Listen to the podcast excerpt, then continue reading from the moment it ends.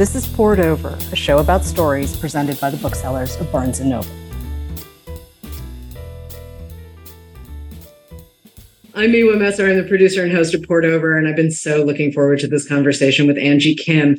Because here's the thing you know, if you've read Angie, that she knows how to open a novel. We didn't call the police right away, is how Happiness Falls open. And if you remember Miracle Creek, my husband asked me to lie.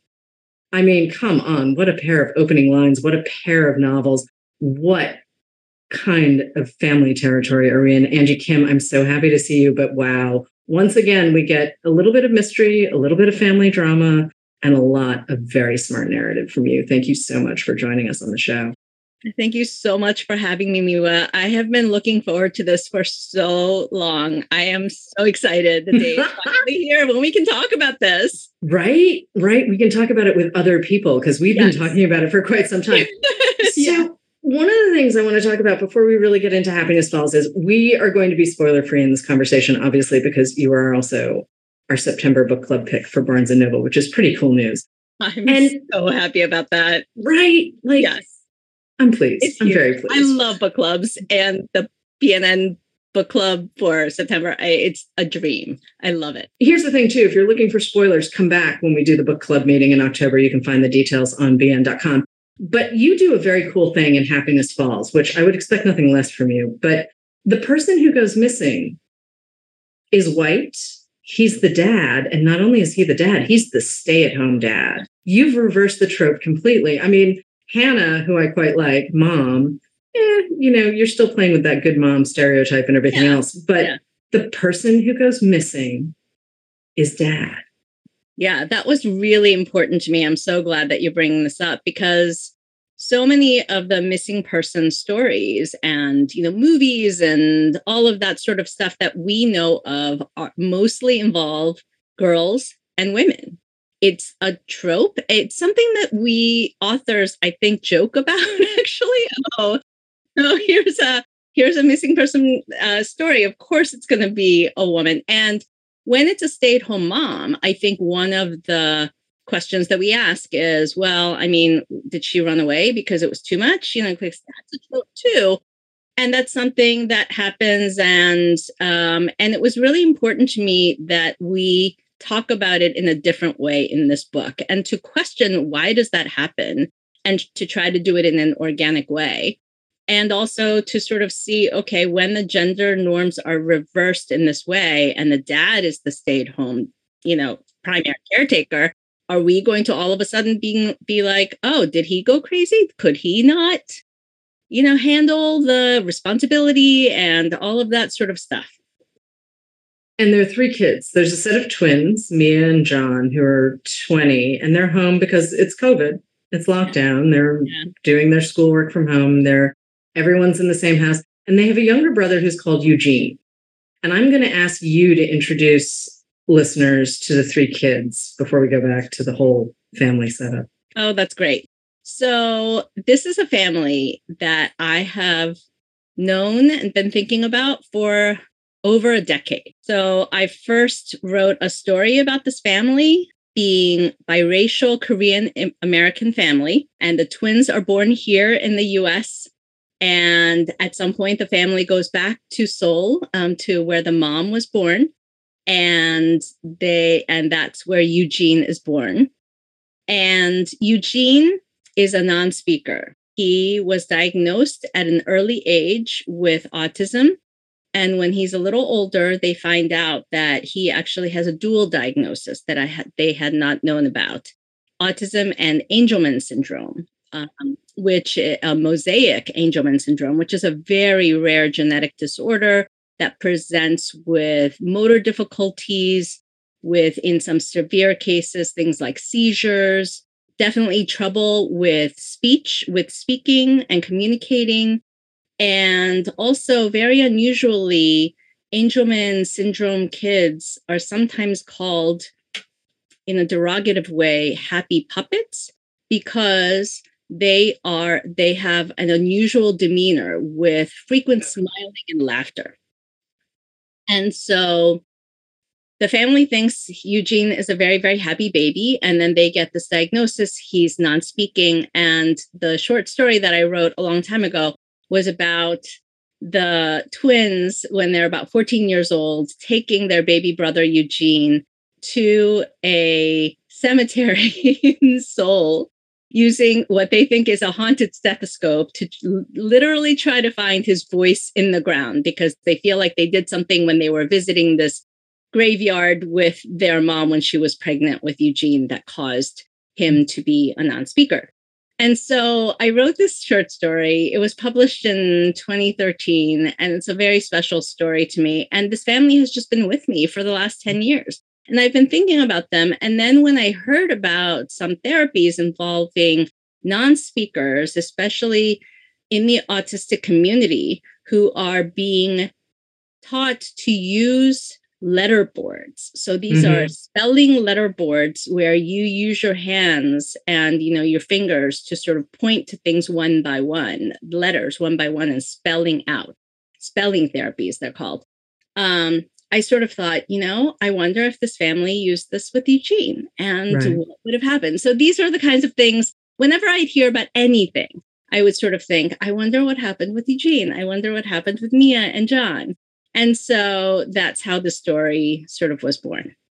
And Mia's our narrator, and she loves data. And I'm pointing that out because her brother is a little more on the emotional intelligence kind of level of the scale, right? Absolutely. He's a little more concerned about people's humanity. Yeah. And Mia likes to pick apart the details. She's she's actually a really good narrator, but she is also unreliable, which I really like about her because she thinks she knows so much. And I hate to break it to our dear girl, she doesn't know as much as she thinks she does, but it's really fun to read. Absolutely. I'm so glad that you said that. And she doesn't mean to be. No, that's exactly it. Yeah. Yeah. But when did you know she was going to be our narrator? Because Miracle Creek, we had what, six or seven? seven. We had okay, seven, seven POV characters. Okay. And, you know, they were, um, except for the very first chapter, they're all close third. And this one is in first person, Mia's voice all the way through and it was so hard to write so different and also i do this weird way of writing that uh, because i have a theater background.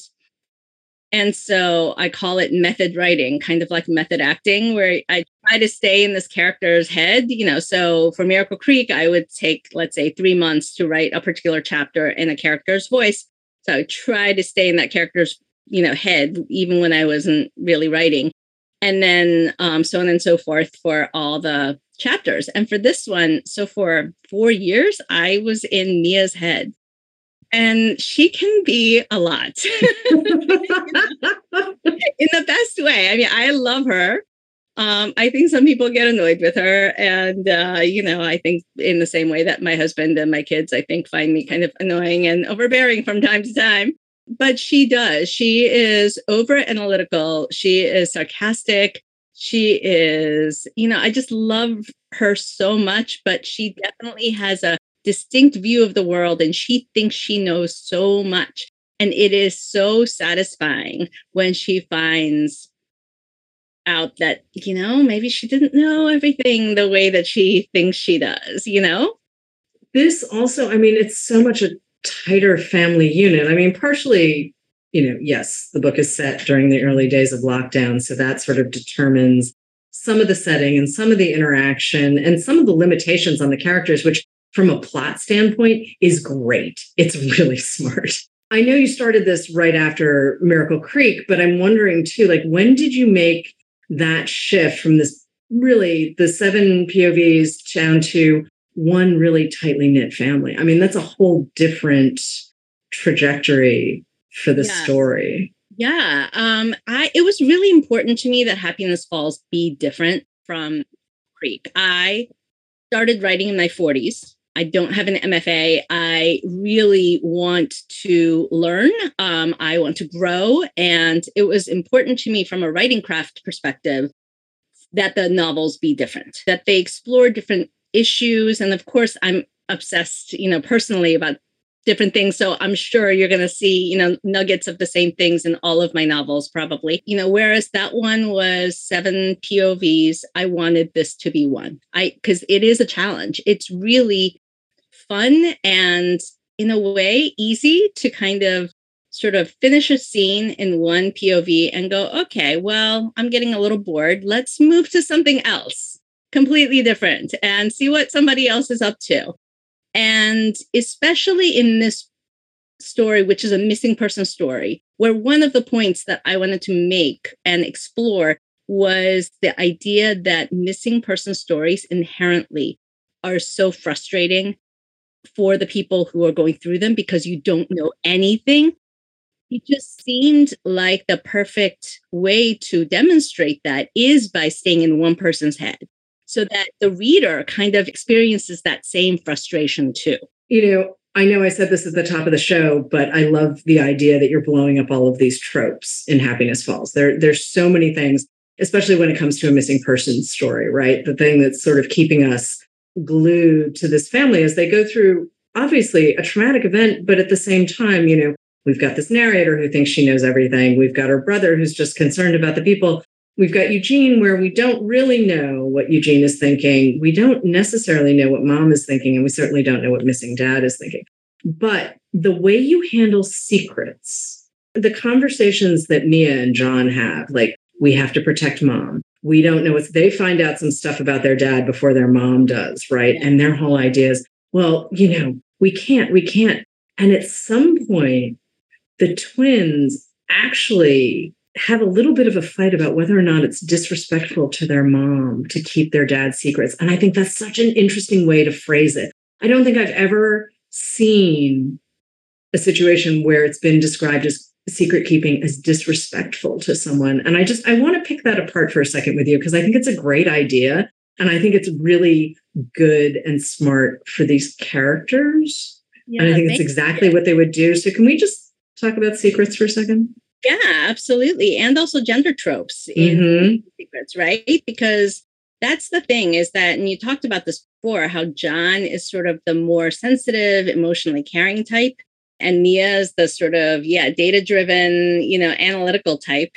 And and in this context, I think that, you know, what Mia's pointing out is that, hey, John, you are trying to protect mom by, you know, sort of keeping something that about dad that you think is going to hurt her feelings that she didn't know about before.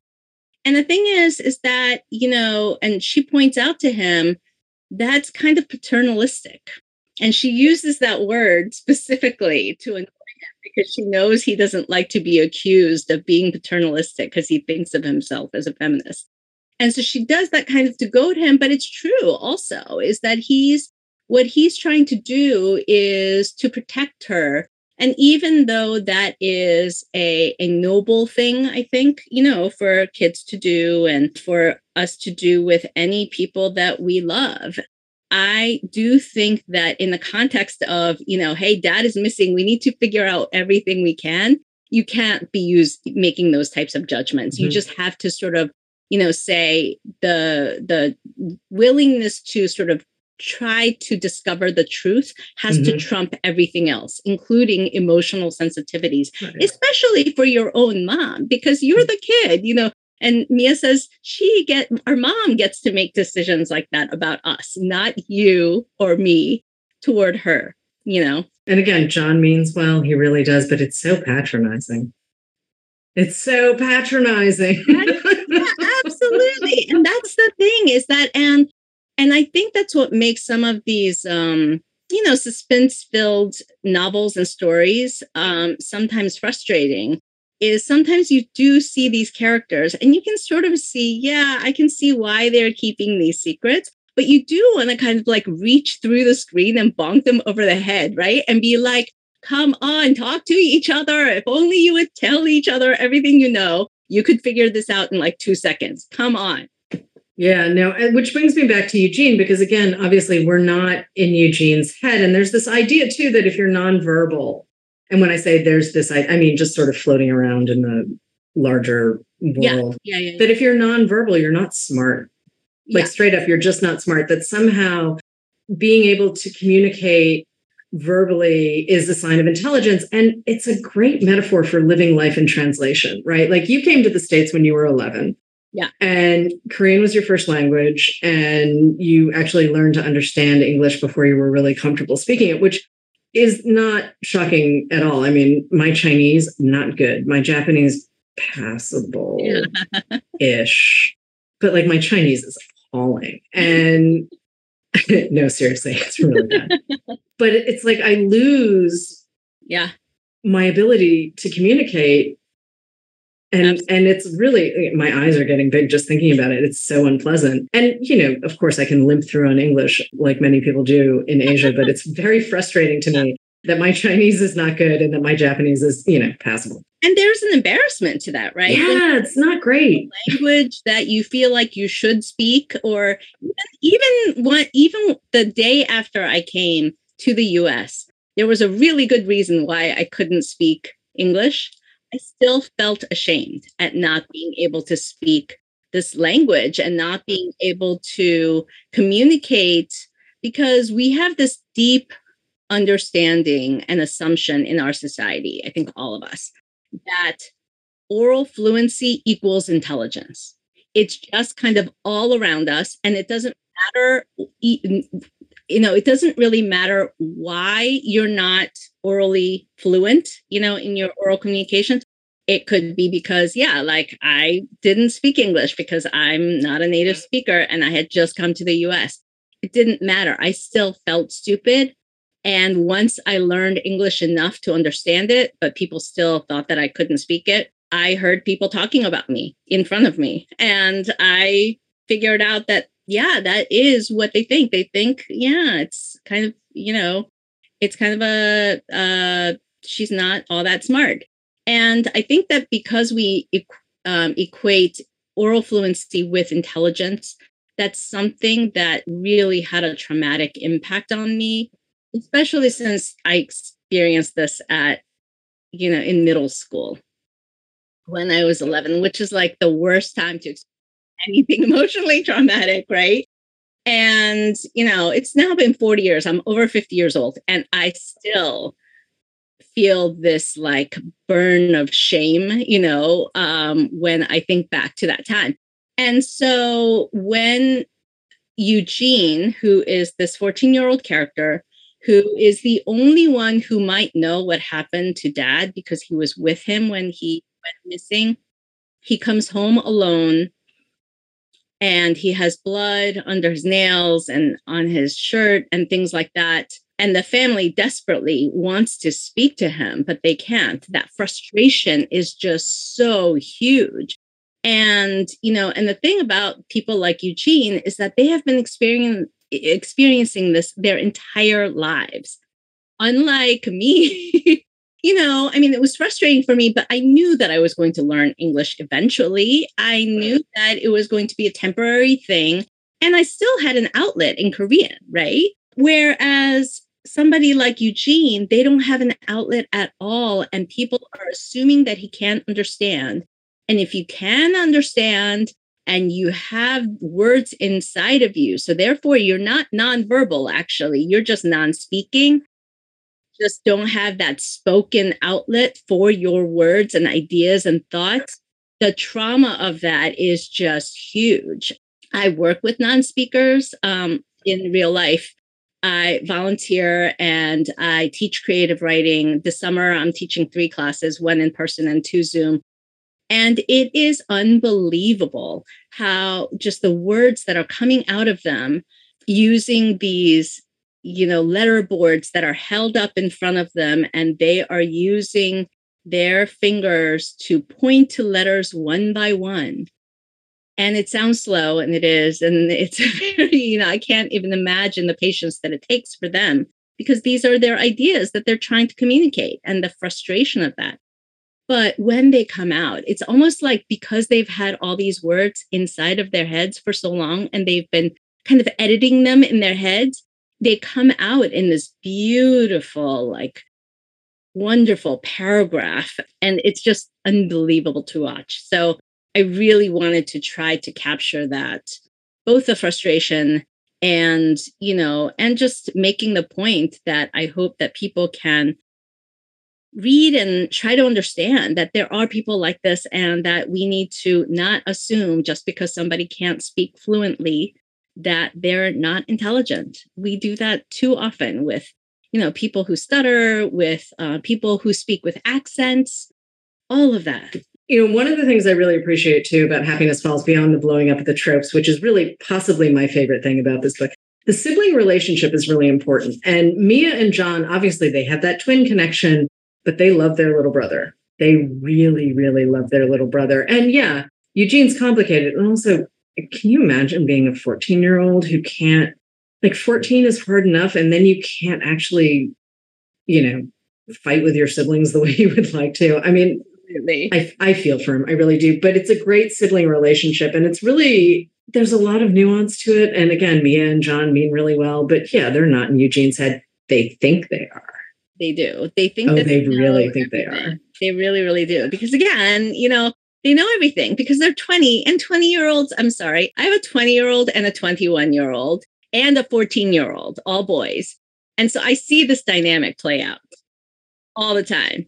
And it is sometimes heartbreaking, sometimes wonderful. It's just a mix of all of these things. And I'm an only child, and my husband is an only child. And so I think I've always been fascinated by sibling relationships. And I have cousins very close to me who I was uh, close to in Korea, and then they moved to the U.S. Um, to the Baltimore area, same as same as my family, uh, about a year after we did. So we've, you know, so we're we're pretty close, and they're twins. And I was, I've always been jealous of that relationship. I always wanted siblings. I always want, and so I've been kind of fascinated by and obsessed with sibling relationships for as long as I can remember and you know and watching my kids it's funny because i'm their mom so of course you know i'm involved but i also find their relationship so interesting so i sort of find myself sort of you know observing in uh, an almost an analytical way as well as you know being their mom. So it's been really, really interesting to write about and sort of put in there some of the things that I see with my own kids. And of course, it's exacerbated by the fact that John and Mia are both, you know, labeled gifted, right? Mhm. They are very precocious. They are very, both very verbal. Um, even though Mia calls John relatively monosyllabic. but then Eugene, he- and they just have such a love for him and they feel so much responsibility for him because something did happen when their mom was pregnant with Eugene, a prank gone wrong, and they feel responsible. They both do. And I think that's, you know, no matter what you tell your kids about, you know, that's not actually your fault because, and you can make all these logic based arguments you know they feel the way they feel. And so i love that they have that protectiveness toward eugene but i also love that eugene is kind of like hey you know i'm my own person and kind of rebelling against that a little bit too. And um so i love that dynamic. Yeah, and I'm hoping too that it helps bring a little different perspective to Eugene's situation because the siblings are just like, yeah, he's Eugene. Yeah. And yeah, there's stuff that we have to deal with, but they have, there's a whole language in the family and a whole set of skills and a whole set of things that you do to help Eugene get through the world as Eugene yeah but there's a moment too in the book where Mia says, Hey, listen, you know, don't we have a responsibility? And I'm going to use the word disabled. And there's lots of conversation happening around that word, but I'm using that word very specifically because it's also the language that you use in the book. But that she says, Hey, listen, you know, why is it such a complicated, and I'm paraphrasing her poorly, but why is it such a complicated idea? If you can do away with a disability, why wouldn't you? yeah And, you know, this is a conversation we're going to be having more and more of as time goes on, as communities continue to find their voices, which we're finding, you know, the further we go. But I do want to have that conversation with you. And one of the reasons I'm thinking about it too is True Biz, this novel by Sara Nović, which you and I were mm-hmm. talking about before we started taping. I love this book. I love this book. I love this book. And it's set at a school for the deaf. yeah and you know it's illustrated with asl slang i mean yeah. i learned so much reading that novel and i love those kids and it is such a punk rock novel but again you know deaf is a culture Absolutely. and we as a community and a, and a society for years we described a culture as being a disability yeah. and you know i think we're sort of at the pivot point here Absolutely. for communities like Eugene's, yes. whether it's Angelman's or autism or what have you. And I just I feel like we need to, as us, start having this conversation. But I think you're kicking it off with Happiness Falls. Oh, thank you. That I mean, that would be a huge, you know, both responsibility and honor. My oldest child actually was born deaf in one ear. Um, so he has something called unilateral auditory neuropathy so this is something that I thought about a lot and that we explored a lot. And uh, all three of my kids had various ailments, medical ailments that were kind of medical mysteries as babies. They're all fine now. So this is something that I've sort of been thinking about and kind of been obsessed with, you know, for uh, you know the last 20 years plus, um, something like that. And I think especially for Eugene here, it's such an interesting thing to think about because the Angelman syndrome, what he has is a genetic disorder. So scientists are experimenting with, you know, replacing the missing allele or the broken allele or whatever in order to try to come up with a genetic quote unquote fix for that. And so there are, you know, studies and things like that that people are excited about.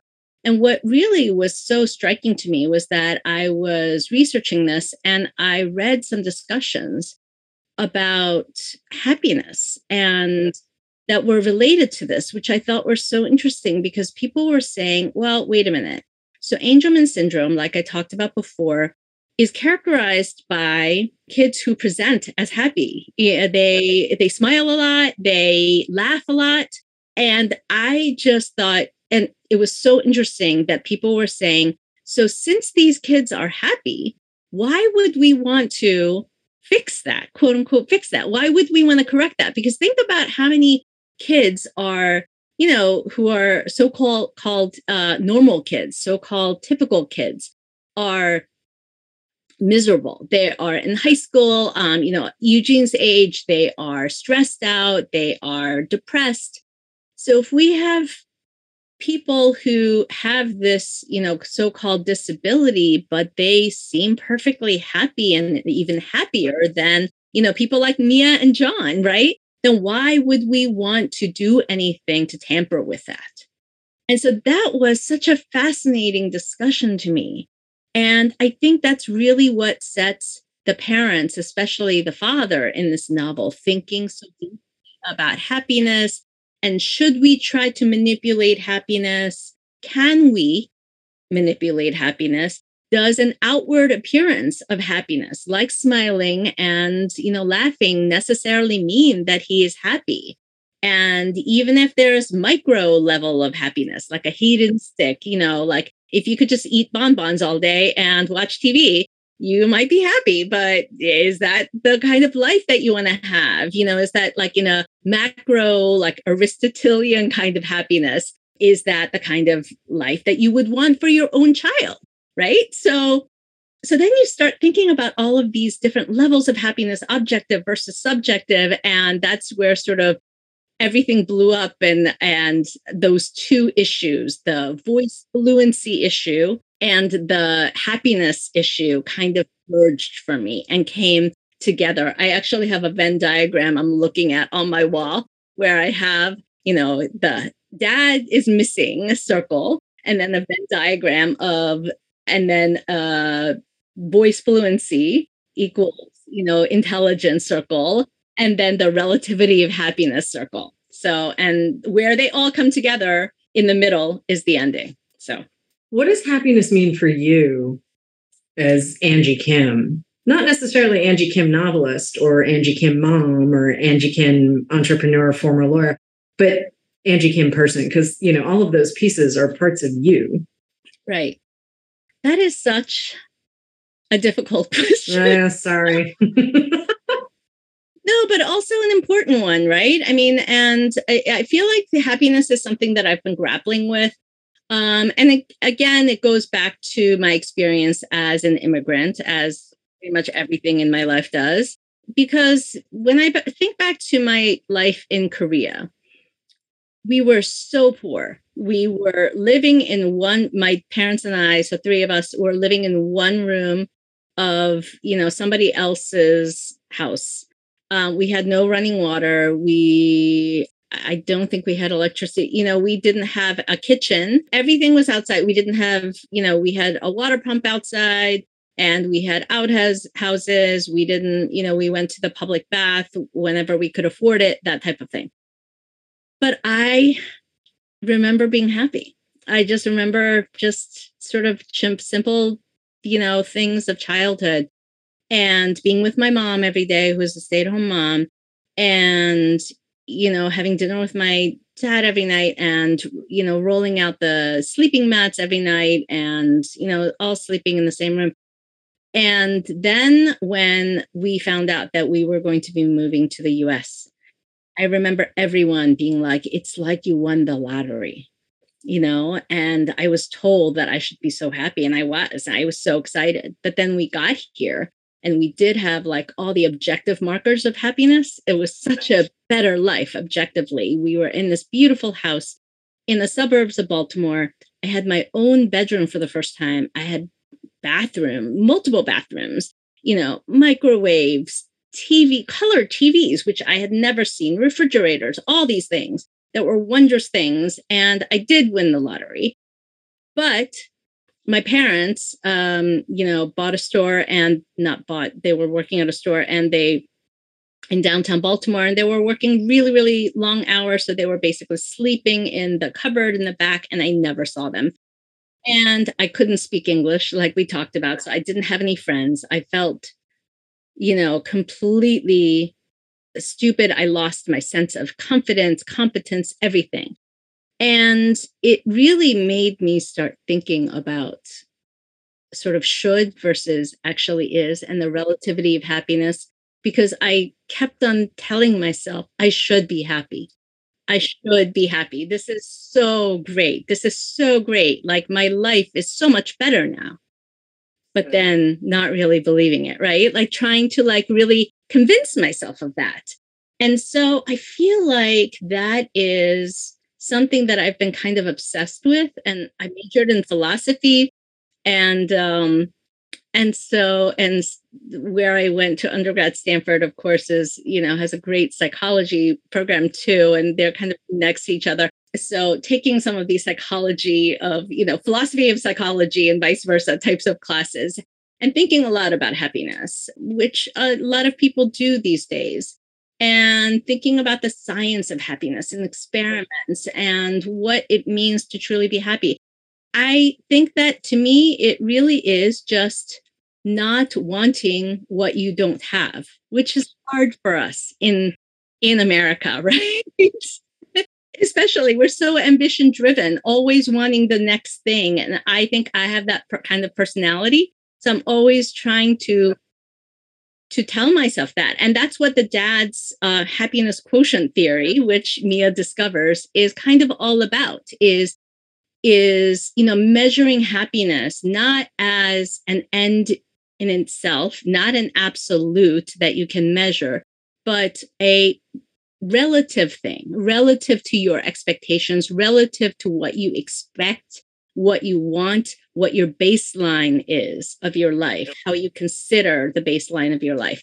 And so it's always that comparison. So the the less you want, the more happy you are. But then of course, that's kind of, you know, anti-advancement, societal advancement, right? So so there's all these things that sort of come into play and I think that's where the interplay of the dad's thoughts about happiness and Mia, who is very ambitious and very driven, and her critique of that was so fun to write. And you know, to to let those characters kind of have at it as far as those two sides of the debate are concerned. Okay, so before I let you go, I know there is one other thing that makes you happy, and that was Dennis Lehane's Mystic River and using it to teach yourself how to write a novel. And I love this story And I would be remiss if we didn't bring it into the happiness conversation because you reverse engineered a debut novel that got a lot of attention and you don't have an MFA. You were doing a lot of other stuff on the side as you figured out.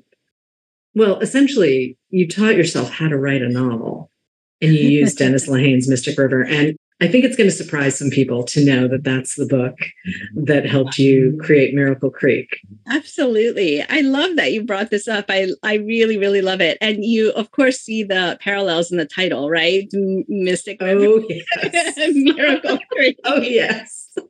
Um, yeah, so I don't have an MFA, and I did start with respect to creative writing. I started with writing short stories and essays and uh, publishing them in, you know, tiny literary magazines and things like that.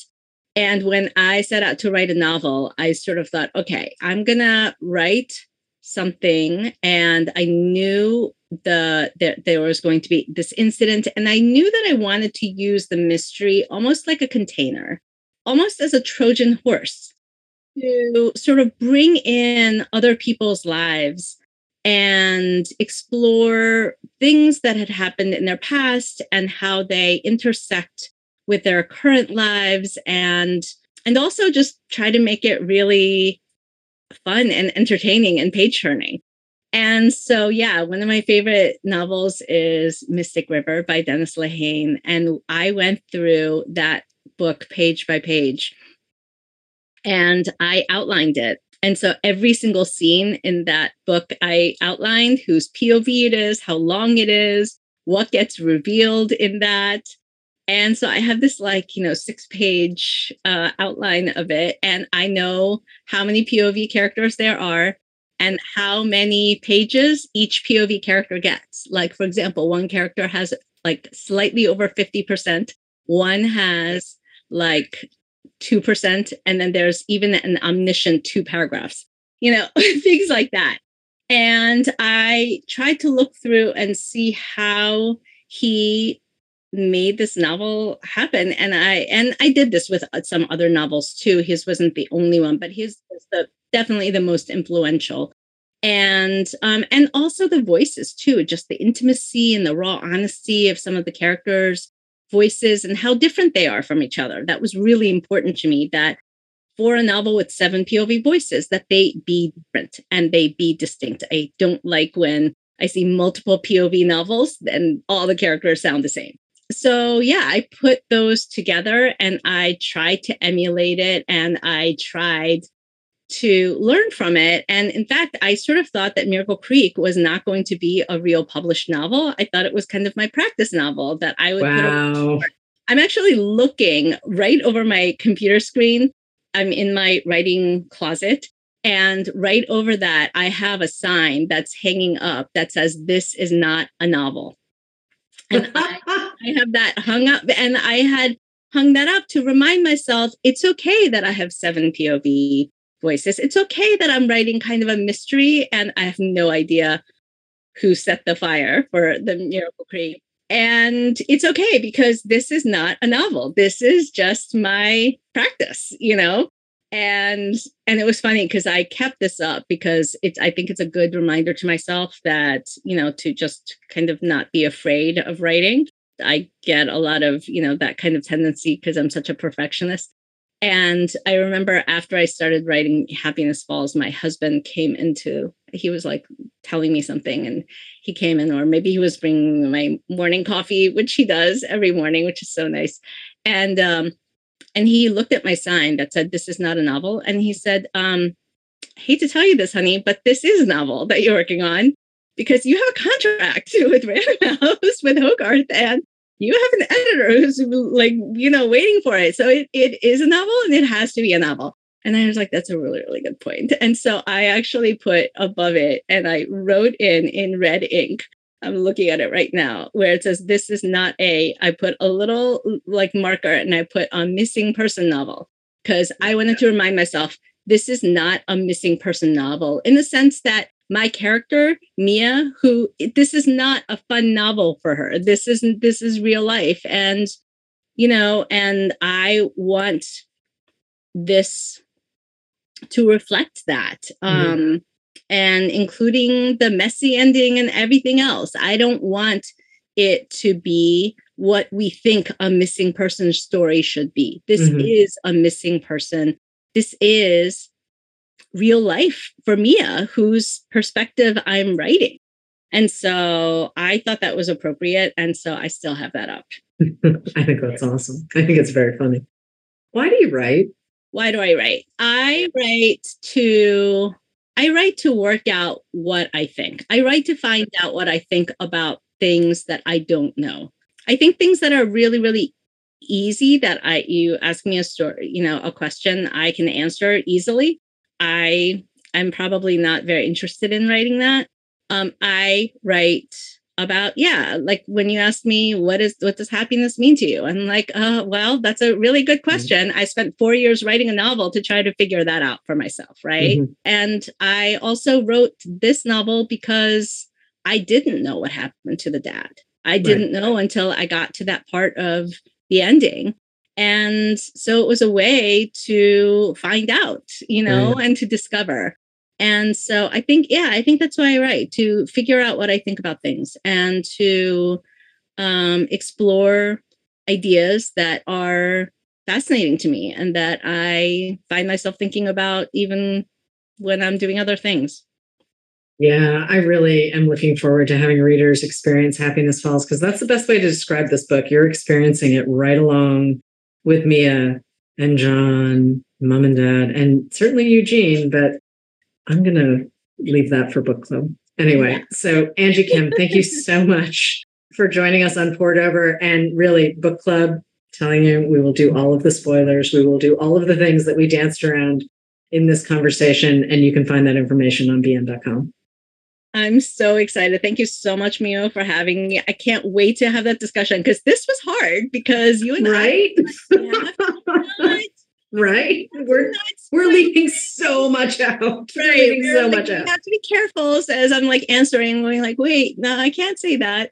So this it's going to be such a pleasure to do the book club discussion, and so I hope everyone lis- listens in for that. Thank you so much. I can't wait for that discussion. Same, same. Can't wait either. See you soon.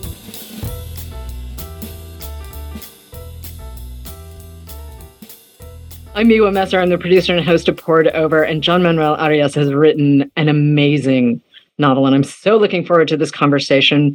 Where There Was Fire is about to come out, and it is so good. But I'm going to ask John to introduce himself and the book because it really, oh, I'm so excited about this book. I'm so excited.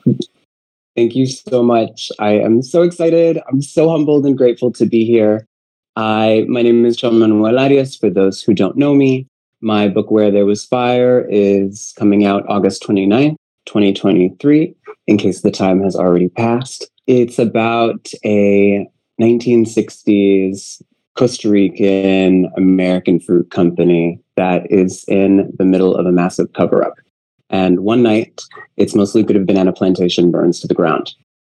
And with that burning plantation and those ashes goes the future of a family of Costa Rican women. So 30 years later, there is left a matriarch and her daughter who are estranged. And during a freak hurricane, they have to reconnect in order to build a future together.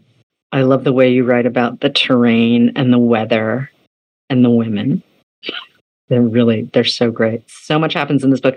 We are going to stay spoiler free because this is airing on pub days.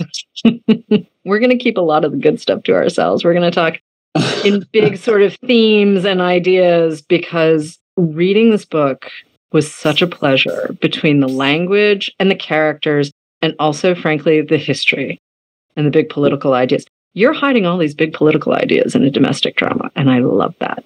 I love it when novelists do that because we need the context right? Like we need the context. And i think there are a lot of folks who maybe don't know america's history in Central America, let alone Costa Rica. So I was pretty excited when I realized what you were doing and where you were doing it. But can we talk about starting the book in 68? I mean, that was a pretty big year around the world, but. Yes, absolutely. Very super deliberate. This book, let's say, all books start with the first person who tells you stories. And the first person to tell me stories was my grandmother. And, you know, she would have these little inventive tales. But when I was older, I became more interested in my family history. And so that same storytelling that she invented for me when I was a child, she gave uh, our family history. And one of the most interesting things was that my grandparents were in DC during the riots, uh, the MLK riots, when he was assassinated. Wow. Okay. Yeah, they actually drove from Southeast DC to Northwest to essentially save one of their friends. And so the participation of, you know, a Costa Rican family in American history, in a moment of American history, uh, 1968 has always been like this year for me. And so DC was on fire that night. And also in this book, this Costa Rican neighborhood and plantation are on fire. So I'm always looking for parallels. And the 1960s is just so rich anyway. It is, I mean, I also love Mad Men. So the 1960s are just so good.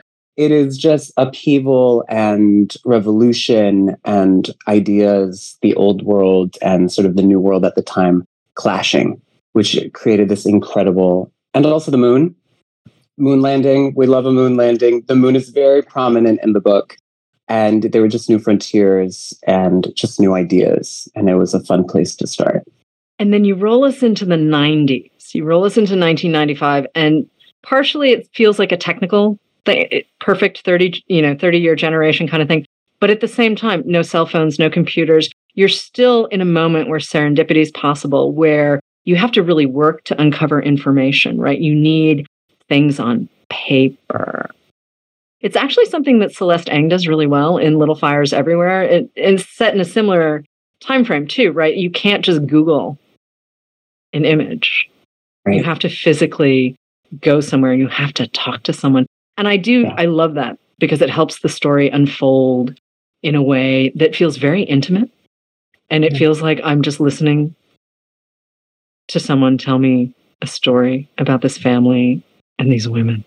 I keep coming back to these women.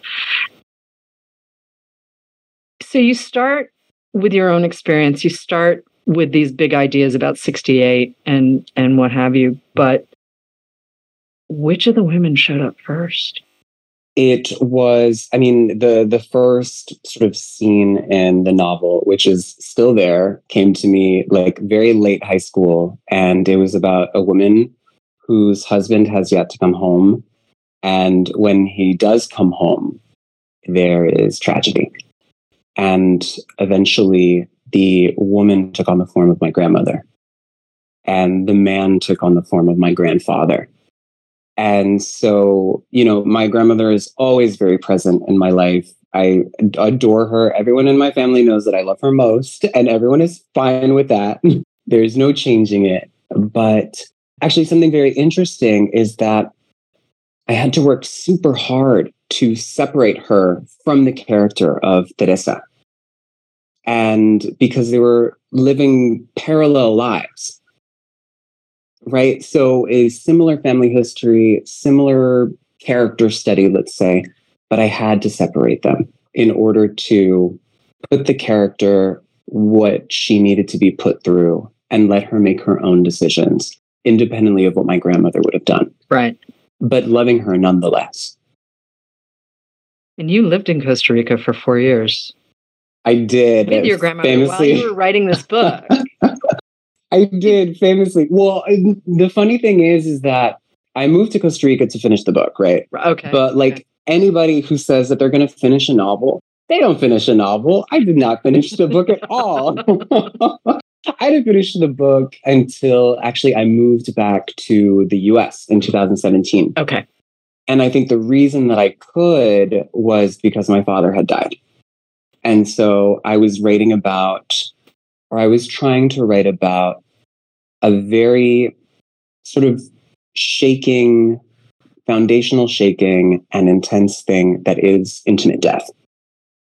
And I couldn't unlock it because I had not experienced that level of death before, that density of death before.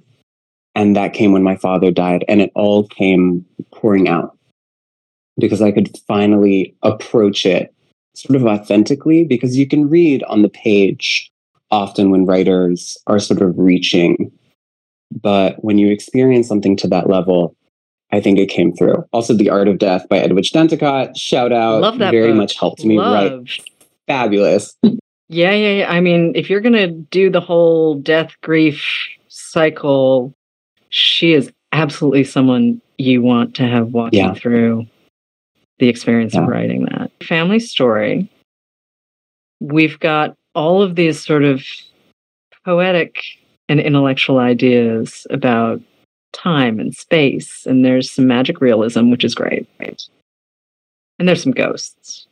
I ghosts are fun, but I honestly hate them. So, um, because they're very annoying. Okay. Ghosts I are mean, that's super fair. annoying. When I lived with my grandmother, there were also many ghosts in the house. And so you hear them at night or you see them flash across, like, you know, those old convex television screens that old people have in their houses? You see them flash across. They're so terrifying at night. They're like, they just show everything. Well, there's that, but they're great storytelling. Oh, they're great And, you- storytellers. And honestly, you you do need them in Where There Was Fire. I felt like all of the bits of magic realism just fit. And you know, there's often conversation about who gets to write in the style, what it is, what it means. I mean, certainly Garcia Marquez is the probably one of the first names that we all think of when you hear the phrase. You did grow up in the States, though. I mean, you grew up in DC, did. right? I mean, you're still an American kid. Yeah. You don't lose the Central American parts. Uh, your mother's also not Costa Rican, correct? Your dad. She's Uruguayan. Okay. But at the same time, I mean, you're still a kid from DC. Yeah. And did you just Shout out to DC. yeah, well, I mean, props, but you understand why I'm bringing this up, though. I mean, yeah, of course. did you know this was always going to be a piece of it? Because when it's done well, it is glorious. And then sometimes it's not. Yeah. We spent almost every summer in Costa Rica. Okay. So and were- so, yeah, and my grandparents actually raised me the first five years of my life. My parents were working so much that I would live with my grandparents or spend most of my time with them. The connection to Costa Rica itself was never in any danger of American intervention, right? To Uruguay, I don't have a connection because my, my mother left the, dicta- the dictatorship in the 80s and she never looked back. So that vacuum, right, left by my literal maternal line was filled with the maternal line of my father, if that makes sense. Costa Rica was never lost. It was never separated from me. My father was very proud. My family was very proud. So, you know, with immigrant kids or like first gen kids, the United States stops at the portal of the door. When you walk into the house, you're back in the country of your origin. but you were bilingual from jump, right? So it's really funny, not haha funny, but my parents refused to teach my sister and I Spanish because they suffered so much with the racism. And so my mother, especially, was incredibly triggered. And she said, My children will not have an accent. They will not go through what I went through. So with kids, we're sponges. So we understand everything, but we had our tongues sort of withheld from us. And so once I became old enough to like wrestle my identity in that way, um, I began to speak Spanish. And then when I moved to Costa Rica after college, you know, you have to master a language if you're going to ask for milk at the corner store somewhere. And so here we are. And I talk to my grandma every other day, and she only speaks, speaks Spanish. And so I've never, I haven't lost it since. That's very cool. The American footprint in Central America, and we'll we'll stick to banana plantations for the purposes of this conversation. There are a lot of good books that you can read, however, that we highly recommend. I'm going to drop probably a few in the show notes at least. I think our role there is not necessarily something that's taught until you get to college and choose to chase it. It's Yeah. not something that we talk about at younger levels. And it's, I still think it's information that younger kids can process because yeah. you know, if we can talk about America's footprint in Asia or America's footprint in Europe after World War II, I think we can talk about America's footprint in Central America. And we don't seem to be rushing to do that even now. But for you, I mean, you grow up sort of knowing this, but not knowing it.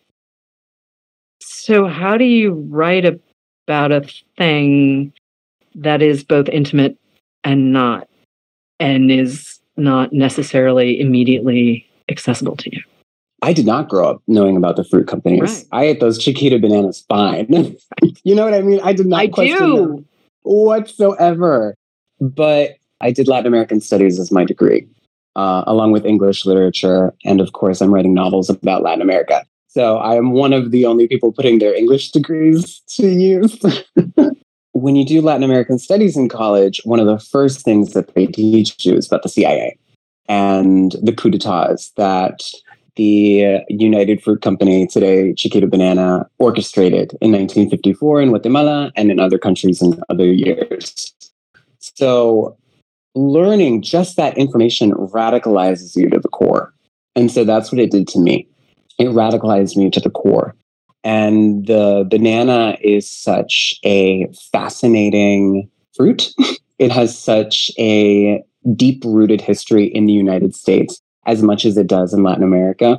Uh, and the marketing of the banana, and, you know, sometimes you read about the banana and it seems like it has its own mind. And there's this great book called The Botany of Desire, right? Where plants and fruit, they're actually manipulating us into propagating them. And the banana kind of sometimes seems really insidious in that way. But the agent, let's say, of the banana are the Americans, is the United States and corporations and capitalism that really creeped its way in. And funny enough, Costa Rica is the first banana republic. I almost fell off my chair when I read that line in the novel because, I mean, obviously, we still have a clothing company that yeah. goes by that name. Oh, I know. I should wear that for my book launch. I should wear Banana Republic you for my book launch. Really, because I mean, it's also a phrase that obviously, you know, third world. There's so many ways that the yeah. language that we use to talk about places like Costa Rica and its experience of the world and American the language needs to change. It hasn't it's been so limited yeah. for so long. So we've got these women and we've got this setting and you've got the landscape and the heat and the jungle and it's just it is otherworldly almost and the ghosts, yeah, I get it. They're kind of a pain, but they're great to read. Okay. There's a subplot.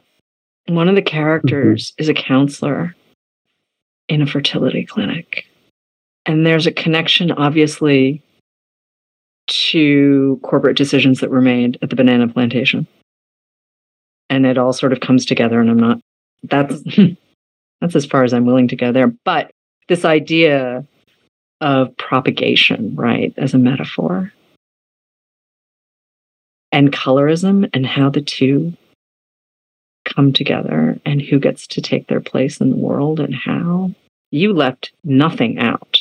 So, when did you know that was going to be a piece of this novel? Because it's, again, a little unexpected, really smart, great way to talk about ideas that are f- sort of floating around in the ether now, but plant them back in a period of time where they would have been really novel.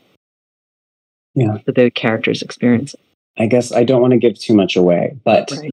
Let's talk historically. Yes, please. Uh, the Standard Fruit Company, mm-hmm. uh, today known as Dole, okay, used a pesticide throughout the 60s and its name was Nemagon.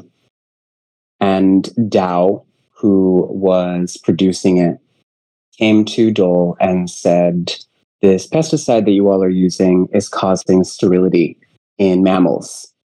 And we believe it is causing the same in men on your banana plantations. And so what Dole did was they sued Dow for everything that they had. Mm-hmm. So for another decade, the uh, Nemagon was coming in by the ton. And there is a conversation in Central America, in Nicaragua, and Costa Rica about Nemagon and about the after effects of Nemagon. But Nemagon takes on a very masculine analysis because the at the forefront are 30,000 men who were sterilized. However, there were women affected by Nemagon who miscarried more times than they could count, who uh, developed cancer and other conditions that has made them suffer. And there's actually unequal restitution in Costa Rica for women and men. It's really interesting. So the government um, gives restitution to those who are unable to have children after the year, I believe, 1980. And so that benefits the men because they can prove that they don't have the children. However, the women, they could have had 11 miscarriages before 1979. But since they have a baby born in 1981, they don't have right to the money. They don't have right to restitution by the government. Wow. And, you know, it is mind boggling how even justice is gendered. And it drove me crazy. And so, you know, the, the counselor, the character of Lida, uh, deals with infertility and deals with the after effects uh, both of of Nemagon and her own life and her own decisions after that. Right? Yeah, a lot of this book came from rage. Hopefully, it doesn't. You know, I always wanted the book to read very beautiful, but also very angry. I don't think we need to separate the two. And yeah. the women, whether it's Teresa or her neighbor Christina, who's also a very dear friend, or her daughters, certainly Carmen and Lyra, and the three Marias. I love them. They're my, they're my favorites. Yeah, Go tell the right? other characters. No, no, I, we won't. We won't. We won't tell them. But they're great. Anger is a thing they have a hard time with, and rage is really hard for them. And and if I sound a little elliptical, it's because I'm trying not to give anything away. Such a part of so many characters' journey in this book that they have to find the language. They have to find their own understanding of what that is. And it seems to me too and certainly this is not limited to Costa Rica in any way, but it's partially generational, it's partially cultural, but women are not supposed to be angry. It's just rude. Yeah. And that's part of why I love this book so much, though, because they're given their rage and we sort of get to muddle through it with them because they're really, there's some moments where they're really trying to figure out what's going on. And it's not because there's yeah. a cane toad. Just, but that they really are genuinely trying to work it through and they don't have context. Like if you look at Teresa and certainly her mother, her mom is her mom. She has very definite ideas about a lot of things, but she is seriously a product of her environment. Yeah. And I'm not making excuses for the character, but you can see how you end up with these patterns of behavior that get repeated. But I don't think the rage overplays its hand at all. I just think it has to be part of who they are because they're figuring out what this world is and what their place is in it. And we just don't let women do that. I mean, not to, not to this level of no, I'm really mad. I'm really mad. This is unacceptable. I'm really mad. But I suspect you had a lot of fun writing this book. There, the way the prose flows on the page even if you're angry, even if you're taking on, you know, neocolonialism and American imperialism, and again, you know, chemical poisonings and all of this, there seems to be a lot of joy in this book. I love writing. Writing is so much fun. And, you know, I'm originally a poet. And so the musicality of language and I like to tackle a book at a cellular level. Okay. So if the sentences are good, then the paragraphs will be good. And you just build and build and build. So if you get the the joy in every sound as you read it back you read it in your head you give a good metaphor or a simile mm-hmm. you can impart that joy. And it was yeah i was very angry when i wrote it but i wanted to have fun with it and have fun with the narration because it's a heavy book. And if there wasn't any joy in between the lines, let's say, then it would be way too heavy to read. you know, the narrator has a lot of fun with the characters and a lot of mm-hmm. fun with criticizing the government and Yep. criticizing the systems, right? You know, it's a very active narrator, and that was useful for such a heavy book. And I also got that cue from The God of Small Things by Arundhati Roy. I love that book. She, her narrator, I know it's it's it's one of my favorite novels, and she just laid out this groundwork of very heavy book but there's so much joy and comedy as absurd as it is. And so that was definitely a guiding light. Shouldn't our art give us the space to laugh at the terrible things we've done? We shouldn't be cruel about it, but I think you Yeah. need that sort of emotional release to be able to say, oh, this is terrible. This is unacceptable. How do I change it? To me, there's an underlying sense of hope when you're able to laugh Mm. at something because it's like, well, this is horrible. And it might also be because I'm I'm a New Englander and we laugh at terrible things. But I think it's just in the programming, you know? It's just, no, same, but absolutely. you understand what I'm saying. But it's like you have to just sort of be able to process the terrible things and then figure out how to either fix it, Yeah. destroy it completely so something else can take its place. I do appreciate a novel that's going to push me to think, but I there's a moment with some wild boars. It's an incredible image, and you know exactly what I'm talking about, Mhm. and just the setup around it.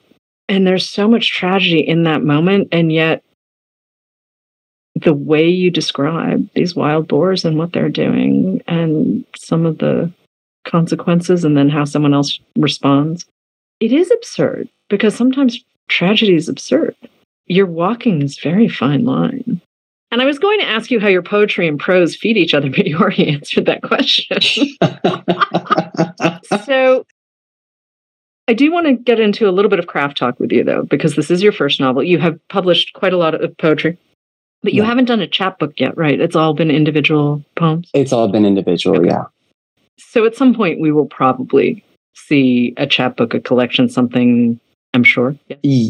Most definitely, Okay. yeah. I have a, a poetry collection in the works. Okay, good. So, can we though talk for a second about how much of the writing of prose for you Mhm. is in the rewriting and in the collaboration with your editor, who's pretty great. She's really wonderful.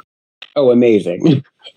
But, you know, here you are sort of living a very solitary life, working. I mean, a writer's life is not necessarily like you spend a lot of time at a desk Yeah. talking to people who don't exist. But before you send something like this out into the world, I mean, there's a lot that goes into a novel, and there's a lot that goes into a debut novel. And I just, did any of that process really surprise you? Was there anything that came out of it where you thought, oh, I'm glad to know that? That'll make writing the second novel easy. Definitely structuring.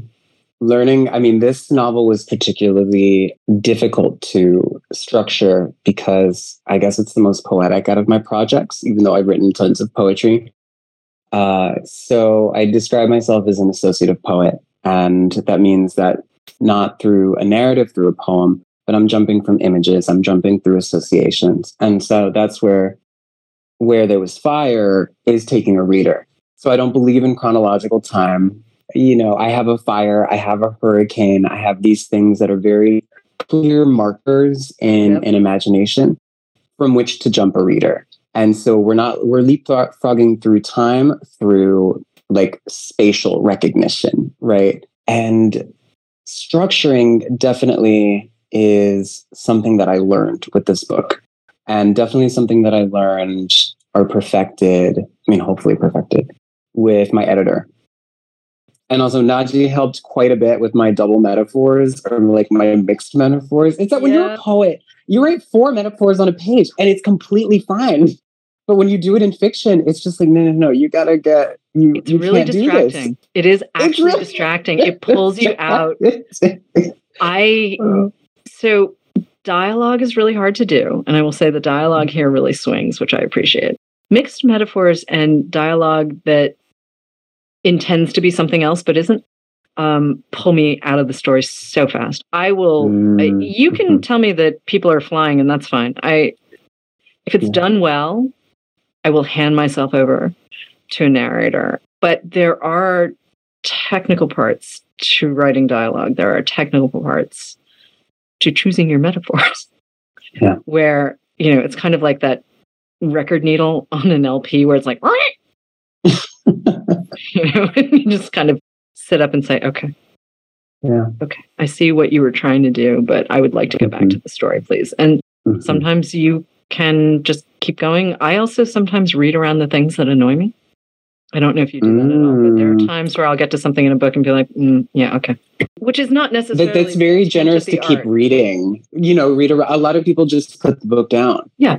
And that's fair too. I mean, I see so many people on social media saying, "Well, do I finish it? I finish everything." I'm like, "Please don't finish. If if you don't like Mm. it, just don't finish it. Just there are so many books in the world. If you are not connecting with something, you know, telling Yeah. someone that they need 100 pages before it gets really good. mm That's true. I'll say Mhm.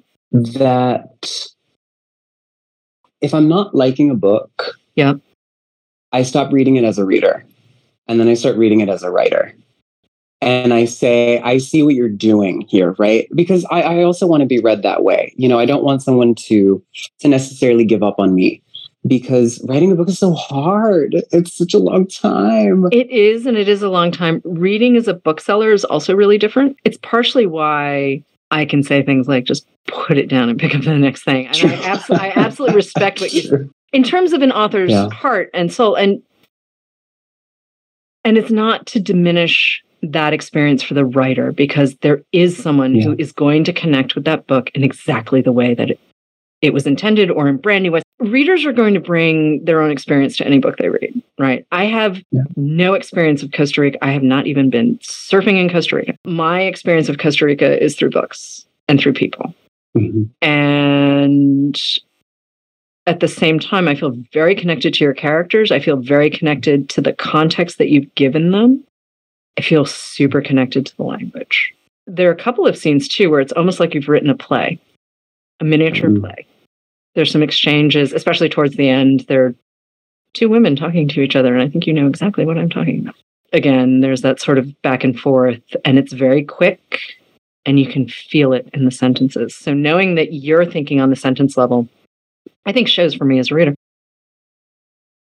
There are people that I'm really hoping come to this book because there may be someone they loved who've written similar things, or maybe there are things they've read that are not quite similar to you. There's so much pleasure in what you've done here. And I think being able to put your characters in context really shouldn't be overlooked. And because they all have their own voices and their own arcs, and yet they can't get free of each other. Did you map them out? I mean, as you're as you're sort of chipping away at these sentences, right? You are you call it cellular level, you're writing at the sentence level. You're building your characters out of sentences. But is that a parallel track as you're writing, or is that a I'm going to get it all out and then we're going to fix it in the edit? No, I definitely mapped and I definitely outlined. I guess I care most about my writing on the cellular level, Right. but I know that I can get lost very quickly on the sentence level. And so I needed that outlining and I needed that character mapping. Mhm. And I, I knew a lot of these characters in life. Yeah. And, you know, the, I love the three Marias so much because they're mm-hmm. based on my three great aunts. And they Okay. were so similar. yes, yes, yes. You know, I, I, always make this joke. I, you know, I, I wrote a novel about older women. Yeah. Because for four years, I lived with my grandmother, who was 80 years old at the time, and my three great aunts, who were all 80 years old at the time. So I make the Okay. joke that I lived with 300 years of women and I listened to their stories and I I got to know who they were, right? Yeah. And even in death, they come back to talk right. and they come back to chat. That character mapping was made a little bit easier because I knew them, but also exploring what they could have been in a parallel universe was also super joyous. I knew there there were beats I needed to hit in character arcs. I knew that I needed to give enough exposure and context to one character, but needed to take it away to give another character who was quote unquote more important. but we chopped some people. Okay, as a reader, I felt like I had the right number of people. So if that makes you feel any better at all, I'm sorry you had to chop people, but at the same time, I felt No, because had it's enough, true. enough depth Yeah. and enough breadth to Yeah. follow everyone and well to choose favorites. And there's some characters who pop in the background for the moments that they need to pop, like Hector. Mhm. We have what we need from him in terms of the story. And I like the way you've got people sort of rotating around in the background, right? Like there's also that American doctor, but I mean, he serves a purpose. Boo. yes, boo, but yeah. we do actually, Yeah. you know, we do need him hmm for story purposes. And and not Mhm. it's I don't want to suggest that it's oh we need this guy twirling his mustache. It, it's not that Mhm. but we do need him. Do you miss this world? Do you miss these characters? I still live in them. I Okay. still, you know, this, uh, it, it was so much of it was based on family history. And I don't, it's not that I don't like to admit it, but I try to separate myself enough from it because it is a completely different world. But because everyone looks so much like the other, I Mhm. am reminded of it constantly. And that's really joyous, right? Yeah. And it was a beautiful book. It was a fun book to write and a beautiful book to write. So I don't really want to leave. Okay. I mean, it's totally fair. But what are some of the other books that you feel that way about? Like, what are some? You've mentioned Arundhati Roy's God of Small Things, which is Yeah. incandescent and great, and and just one of those books where it sort of tattoos itself on you after Yeah. you've read it. But what are some of the other books and some of the other writers who have made you who you are as a writer? We're going to go back to Edwidge Danticat and The Dew Breaker. The Mhm. Dew Breaker was such a transformative book.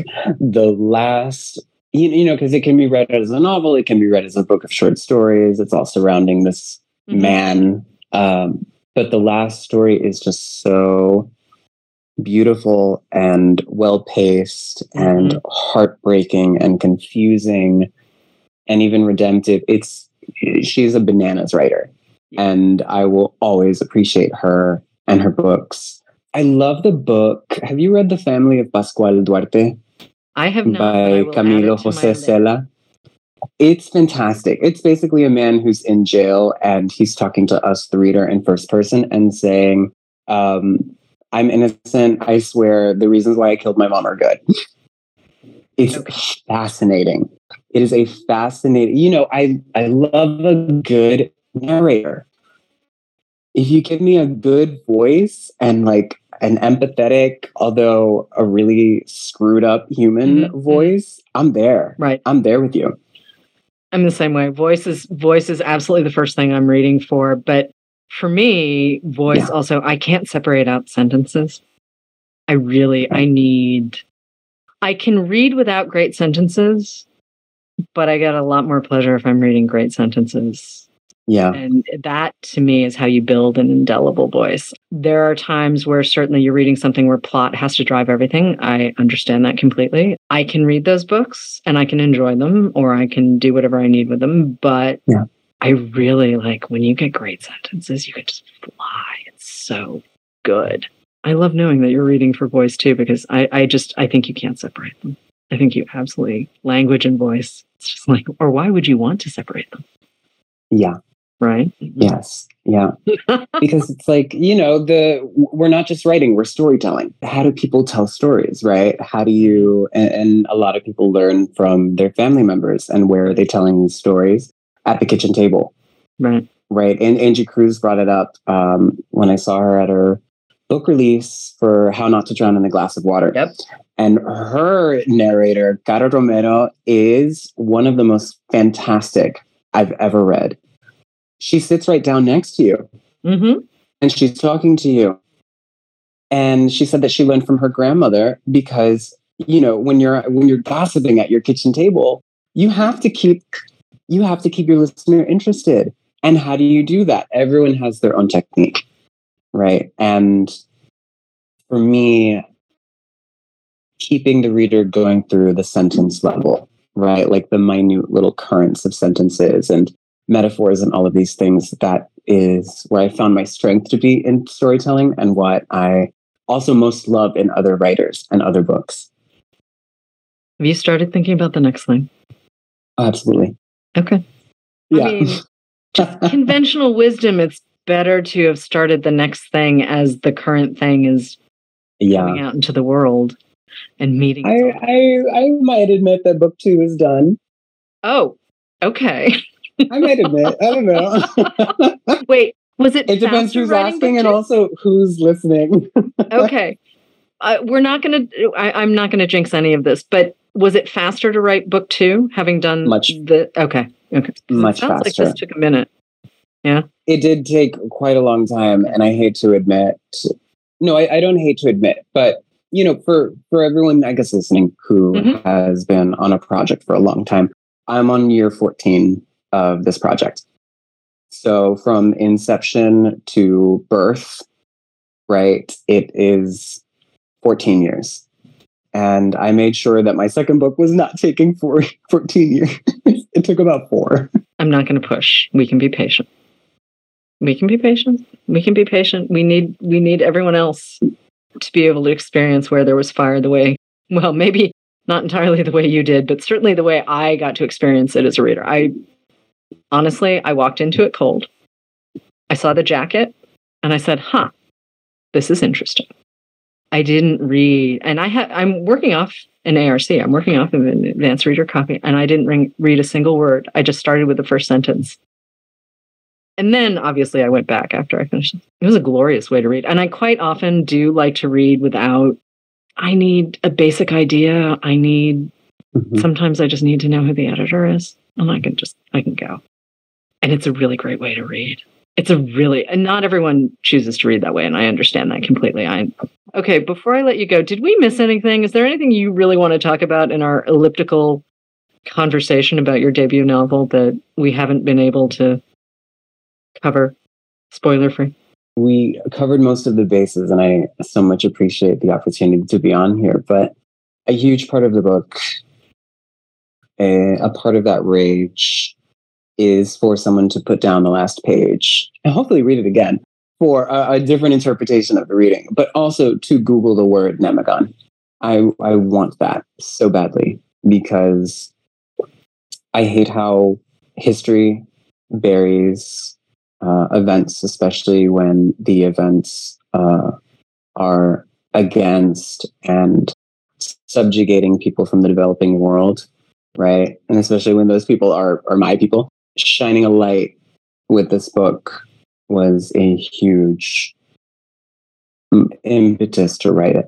And so it would kill me if a reader did not finish it and go, huh, let me let me find out a little bit more. It takes a lot to be able to write with a point of view. And shall we say a slightly, okay, let's say an angry point of view, right? But you do it in such a way. Okay, but here's the thing you do it in such a way that the reading experience is fantastic.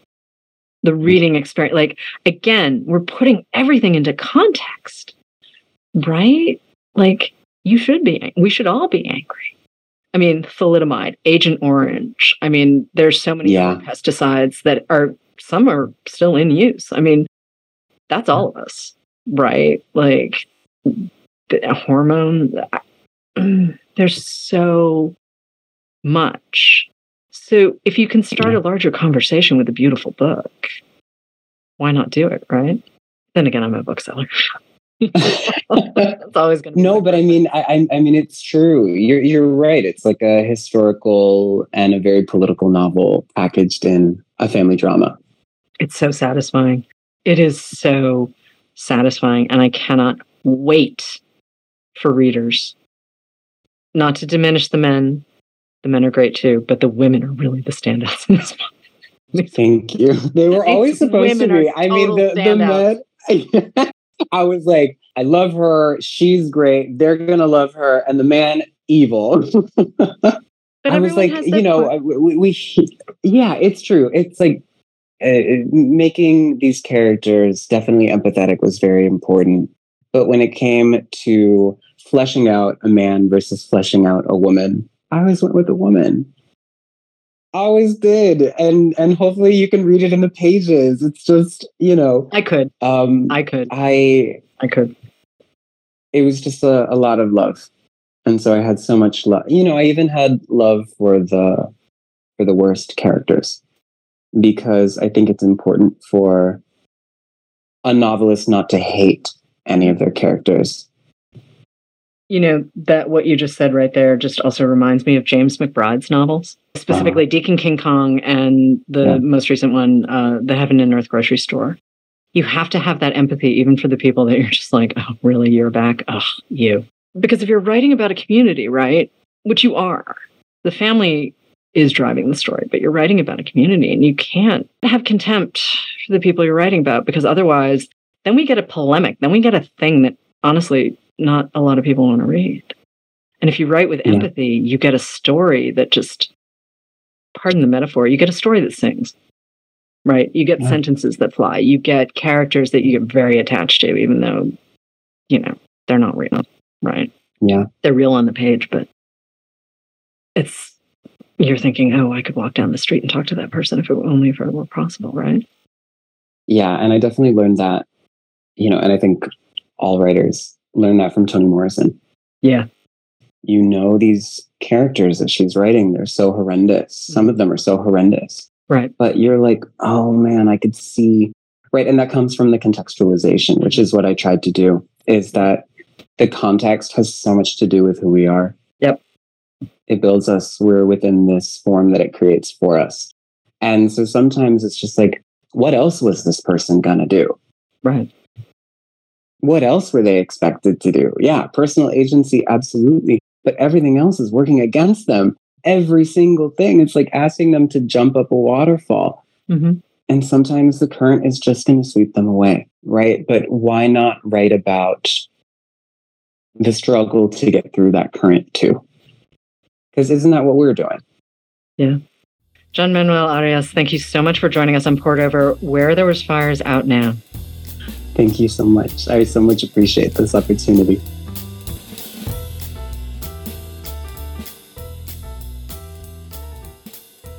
Hello, readers. It's time for another TBR Top Off. We've got a couple of great books to recommend for today's special double shot episode. I'm Marc at My Barnes & Noble in Cincinnati, and we're going to kick things off with my book buddy, Jamie. Hi, Jamie. Hi, Marc. I'm coming from my Barnes and Noble in Leawood, Kansas.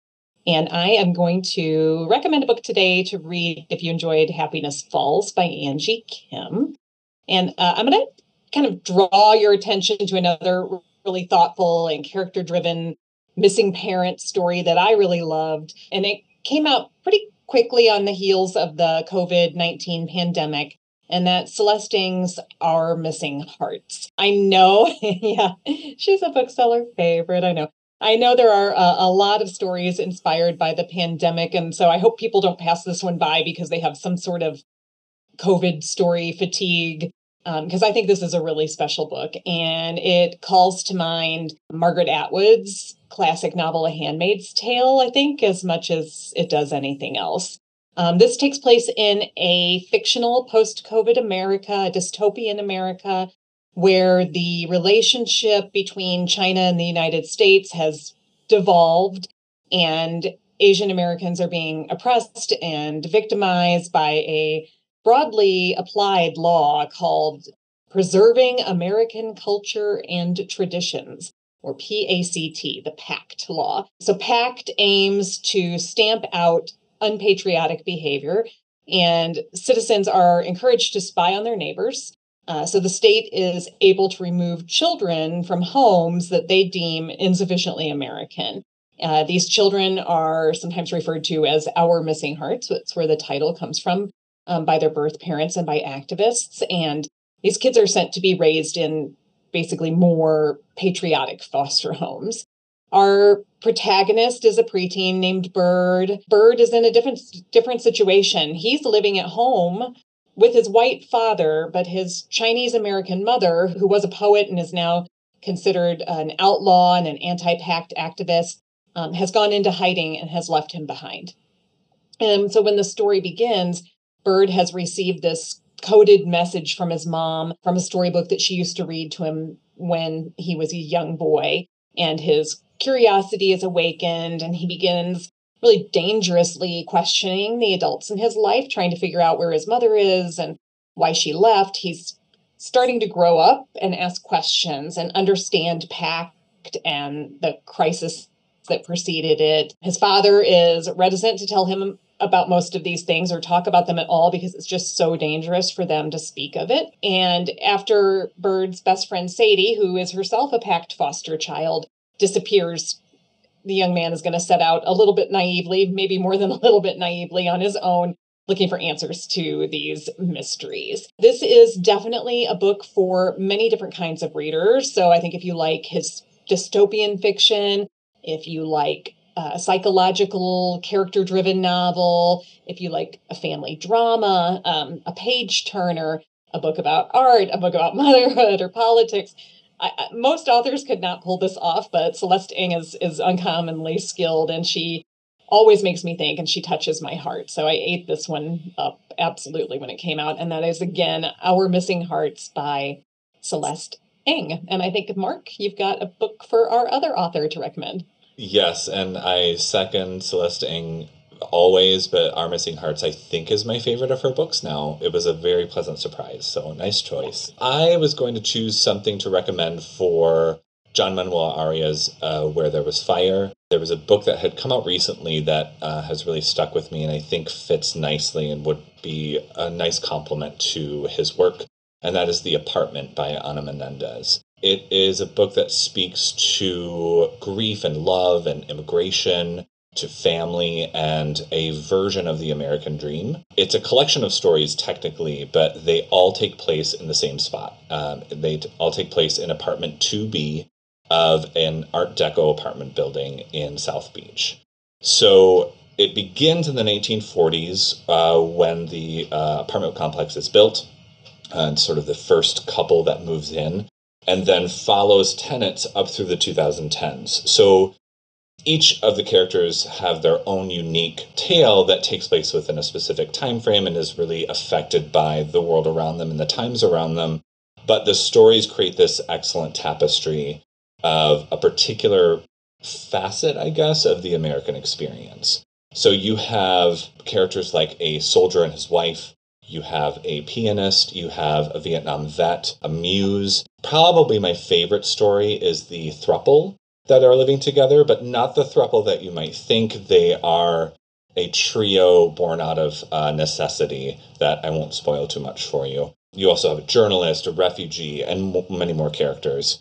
It's just a brilliant setup. So you get to experience the lives of so many different people, but all of them are residing in the same place throughout time. I just think it's genius, and I think it's a really great way to see, especially that particular area of Florida that has a lot of South American um, culture and reference to it, and also a solid, I would say, difficulty in the state in which they reside. It can be dark at times. It definitely can be heartbreaking, but it's also full of hope and beauty. I think that Menéndez has a very lyrical writing style. The characters really feel alive, and really, the apartment to be is kind of a character and narrator in its own right. So I really love this book, highly recommend, and that is The Apartment by Ana Menéndez. But guess what, everybody? That's all we have for today. Thanks so much for tuning in to Poured Over. Uh, please make sure to give us a rating and subscribe so you never miss an episode. You can also uh, follow us on our socials at Barnes & Noble. Pretty simple.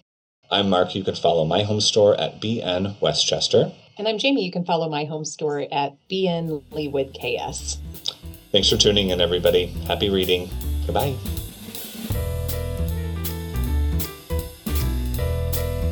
Thank you for listening. Poured Over is a Barnes & Noble production. To help other readers find us, please rate and review the show wherever you listen to podcasts.